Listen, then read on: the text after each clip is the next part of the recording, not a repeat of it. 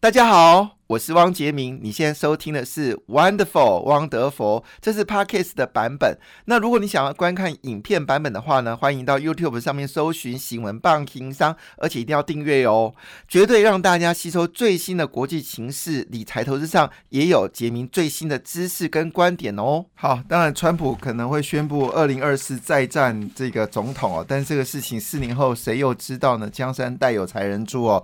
那你可以看到当时的韩国瑜。啊，望成这副德性，但现在你看是销声匿迹哦。当然，我们川普留下了一个叫做川普主义啊，这逼得拜登他必须要遵守川普主义哦。那到底这个未来的两岸局呃两岸局势还有美中台的关系到底怎么发展，这件事值为关注。不过最近的焦点都还是在这个武器的交易哦。不过话说回来，拉回到这个全球市场啊，那么昨天的市场呢，在美国一个很重要的讯息是不断的被讨论，拜登很急，拜。拜登打算要给所有的这个受灾的。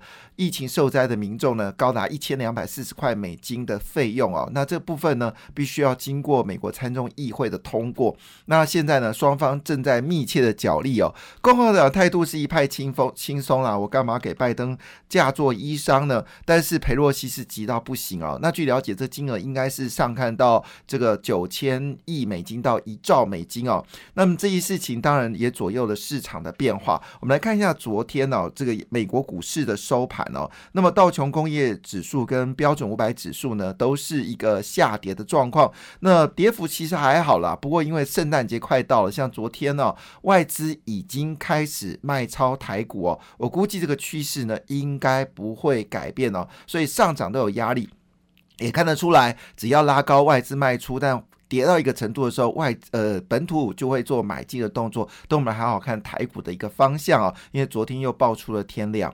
那么道琼工业指数呢下跌，跟 S M P 五百指数下跌呢，主要跌还是在于就是市场的一个观望，到底。到底参众议会会不会赶快把这个纾困案给通过？因为第三期的纾困案已经用完了，那么这个年会过得很辛苦啊！如果圣诞节没有紧急这笔钱，怎么购物呢？好，这是一个完全不同的世界，有钱人很有钱，穷人真的是急急急的需要纾困哦。但是到了这个科技类股，则是两种不同的世界。纳斯达克指数呢是往上走高的，费半指数呢也是往上走高的，各自上涨零点四五跟。零点四九个百分点。那么，在这个中国股市呢，虽然中国股市呢，这个传出来这个出口呈现大幅上涨哦，但是并没有激励中国股市。上海综合指数呢下跌零点八一个百分点，那么深圳指数呢则是下跌零点三个百分点，恒生指数呢则是大幅下跌了一点二三个百分点哦。那么欧洲传出来哦，就是消费信心跟投资信心呢持续的走高，但是德国股市没有因此而受惠啊，是微幅修正了零点二一个百分点，法国指数则是修正了零点六四个百分点，反而反倒是脱欧脱的很辛苦的英国股市呢，昨天则是微幅上涨零点零八个百分点。那么就在昨天，英国已经开打了所谓的疫苗，全世界的关注这个消息的发酵。那么在亚洲股市呢，则呈现涨多跌少的状况。其中呢，因为印尼接收了来自中国大约是呃两一百二十万剂的这个疫苗。那么印尼股市呢？昨天是以上涨二点零七个百分点走高，菲律宾股市上涨零点九七个百分点，那么马来西亚上涨零点六个百分点，俄罗斯股市随着油价走高上涨零点八五个百分点。全球股市的部分呢，我们刚才把指数报完之后呢，其实大家最关心的事情呢，还是这几件事情啊，就是原来跨界的。竞争已经到如此的激烈，那么昨天苹果股价呢是在整个纳斯达克里面表现最为抢眼哦，那么收了相当大的一个涨幅哦，那么涨幅其实蛮大的，大概大概是差不多二点多二点一个百分点哦，那。这为什么会涨幅相当的惊人呢？好，这个部分主要原因是因为它公布了一个新的细息。好，我们确认一下，苹果昨天上涨的是一点二三个百分点，但是呢，台这个英特尔呢只是下跌了三点四三个百分点哦。那为什么？哎，这个英特尔下跌，我怎么突然跟苹果搭上关系吗？两个完全是不同的世界的人哦，其实错了。为什么呢？因为这是一个跨界的世界哦。那么为什么这么说呢？因为苹果。呢，计划在二零二一年呢，要推出一系列的 Mac 自研晶片呢。据了解，这次苹果的这个呃，就是 Mac 笔电呢，所装载的处理器呢，就是自家生产的，交给。台积电以五到七纳米的技术呢来做这个呃制成哦，那么这就为什么五纳米的订单呢瞬间爆满哦，其实就是因为苹果决定自己研发自己的中央处理器哦。那么更进一步的消息哦，英特尔可能要哭哭了，为什么呢？据外。电的报道啊，就是苹果的这个 Mac 自研晶片呢，它的效能哦会超越英特尔最快的晶片啊，所以逼得英特尔一定要赶快哦跟台积电合作，它已经不能在伺服器的市场让超维因为英特尔关因为台积电关系呢要超车，当然还没超车，这是逼近到这个台英特尔。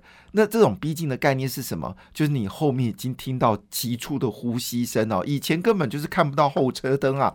结果没想到超维得到了这个台积电的神助哦，基本上已经直攻英特尔在这个伺服器的大本营哦。那当然回头一件事情，英特尔还有个强项就是中央处理器啊。现在没想到不但是听到了苹果的呼声哦，甚至苹果的这个生意呢要超车而过，这事情相当的惊人，使得英特尔股价。呢，昨天直接跌了三点四三个百分点哦，回到了五十点二零年。这对于五十五十点二美金哦，这对英特尔来说真的是晴天霹雳啊！原来这个苹果超车，那试想一件事情，如果它速度更快，那么苹果的笔电是不是销售更好？那这对于这个我们用英特尔的这个中央处理器的，包括了我们的宏基、华硕等等，都会受到影响，这事关重要。特别最近宅经济发威，那另另外一部分呢，就是苹果的好消息啊。那苹果据了解，它的 iPhone 十二 Pro 跟 iPhone 12 Pro Max 啊，现在交货是延期的。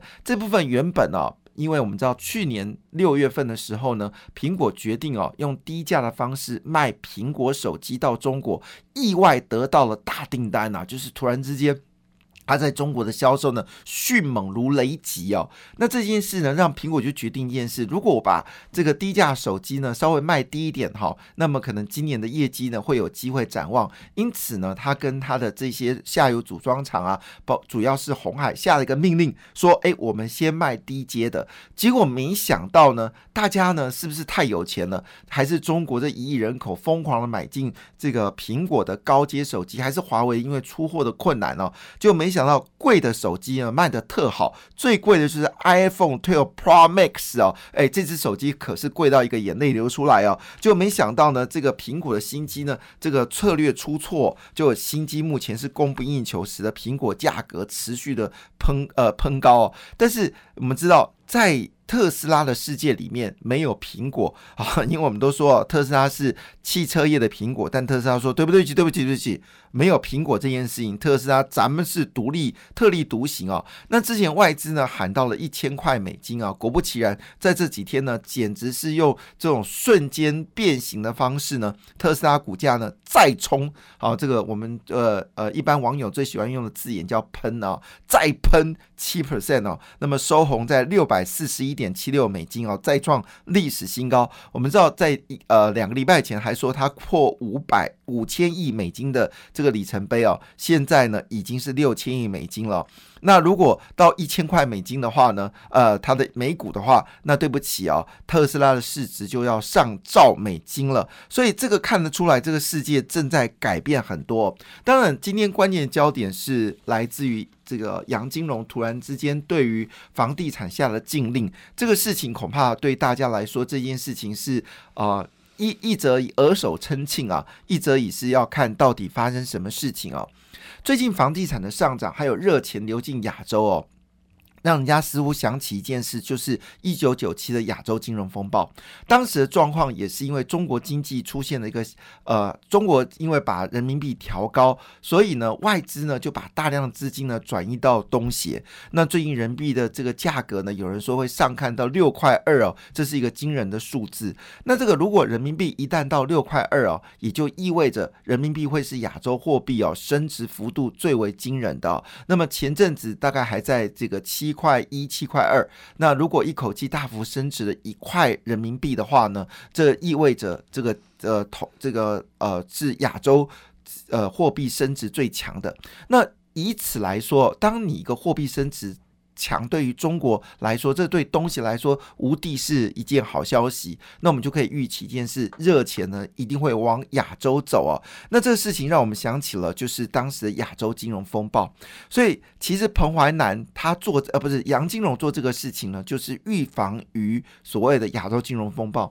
那时候亚洲货币呢也是缓步的升值，但是最重要的事情是因为大量资金到了亚洲哦，不但是股票市场是。大涨啊，房地产更是疯狂的走高，所以有人预估哦，这次疫情一旦结束哦，会迎接亚洲从呃从一九九六年哦，一九九七年亚洲金融风暴以来二十三年哦最旺的一年哦，他们可想而知，不论是曼谷或者是这个马尼拉，或者是印尼的首都，哈，甚至我们说的马来西亚，它。这个越南的首都哦，很可能这个房价呢都会用喷发式的一个上涨，这让令人感到非常的忧心哦。因为当时的状况就是房子的价格跟汇率呢已经超过了基本面的一个承受，但是台湾其实坦白来讲，坦白来说还算还算可以。那我们说哦，当时这个机械工会理事长科巴西哦曾经说过一句话，说希望跟央行一起共同努力。渡过难关关哦。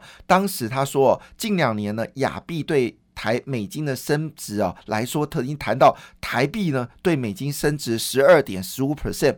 但是央行呢很特别说，没有，我们到十一月底呢升值呢是四点五二。二零一八年到目前为止呢，对美金的升值是六点七个百分点，并不是十二到十五个百分点。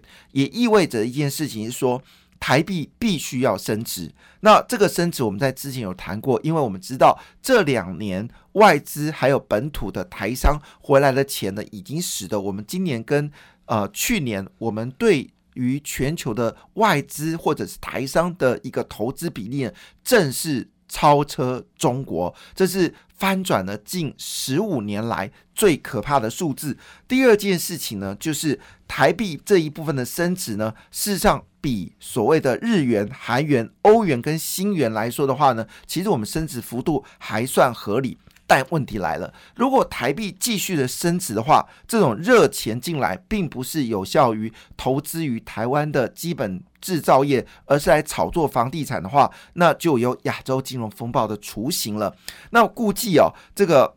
以目前来看呢，美元贬值的趋势还是一个确认。那我们这么说一句话，其实台币升值其实对物价稳定是有帮助的，因为你一旦台币升值，你进口的成本就变便宜，所以对物价是有稳定的。但是对于房地产来说，那简直是野马装上了翅膀，那是什么飞飞天吗？好，所以这个情况下呢，会变相造成通货膨胀。好，因为你房价一涨，你万物皆涨，你的钢筋、你的水泥、你所有物价全部上涨，台湾就隐藏性的通货膨胀。那这于台湾来说，如果台湾还是一个经济成长的情况之下，确实最怕的就是通货膨胀的一个状况。目前台湾还没有准备通货膨胀的一个能量，所以这一次建商说房地产是一个原子弹要爆炸，其实没有。他对于第三间房的人才是有六成的一个贷款的上限，我觉得太客气了。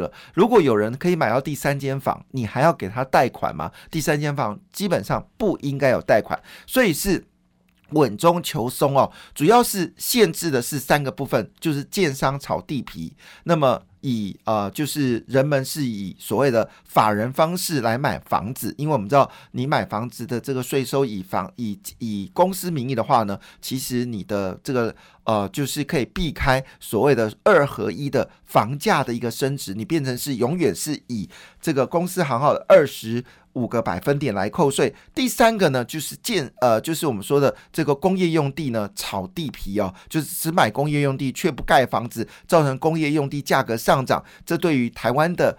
这个整体的，我们说经济来说，并不是好事哦。那当然，今天最重要的消息是两则讯息。一件讯息呢，就是工业金属呢全面上涨啊，尤其铁矿砂啊，今年价格上涨了五十 percent 哦。第二则讯息呢，就是我们的这个十一月份的出口呢，又再次创了新高哦。那么对中国，我们出口成长十七点四，对美国成长了十七点七哦，整个出口金额是三百二十亿美金，又创新高。那股票市场的交焦点呢，基本上还是一个重磅性讯息，毅力性呢决定来台湾呢找伙伴呢，所以我们估计在明年有三个行业会旺一整年哦，一个是半导体制造业，一个是五 G。五 G 这个行业明年会旺一整年哦，另外就是航运类股呢，明年会一旺一整年哦。感谢你的收听，祝福你投资顺利，荷包满满。也请订阅杰明的 Podcast 的节目《汪德福》，以及 YouTube 新闻棒情商的节目频道哦。感谢，谢谢。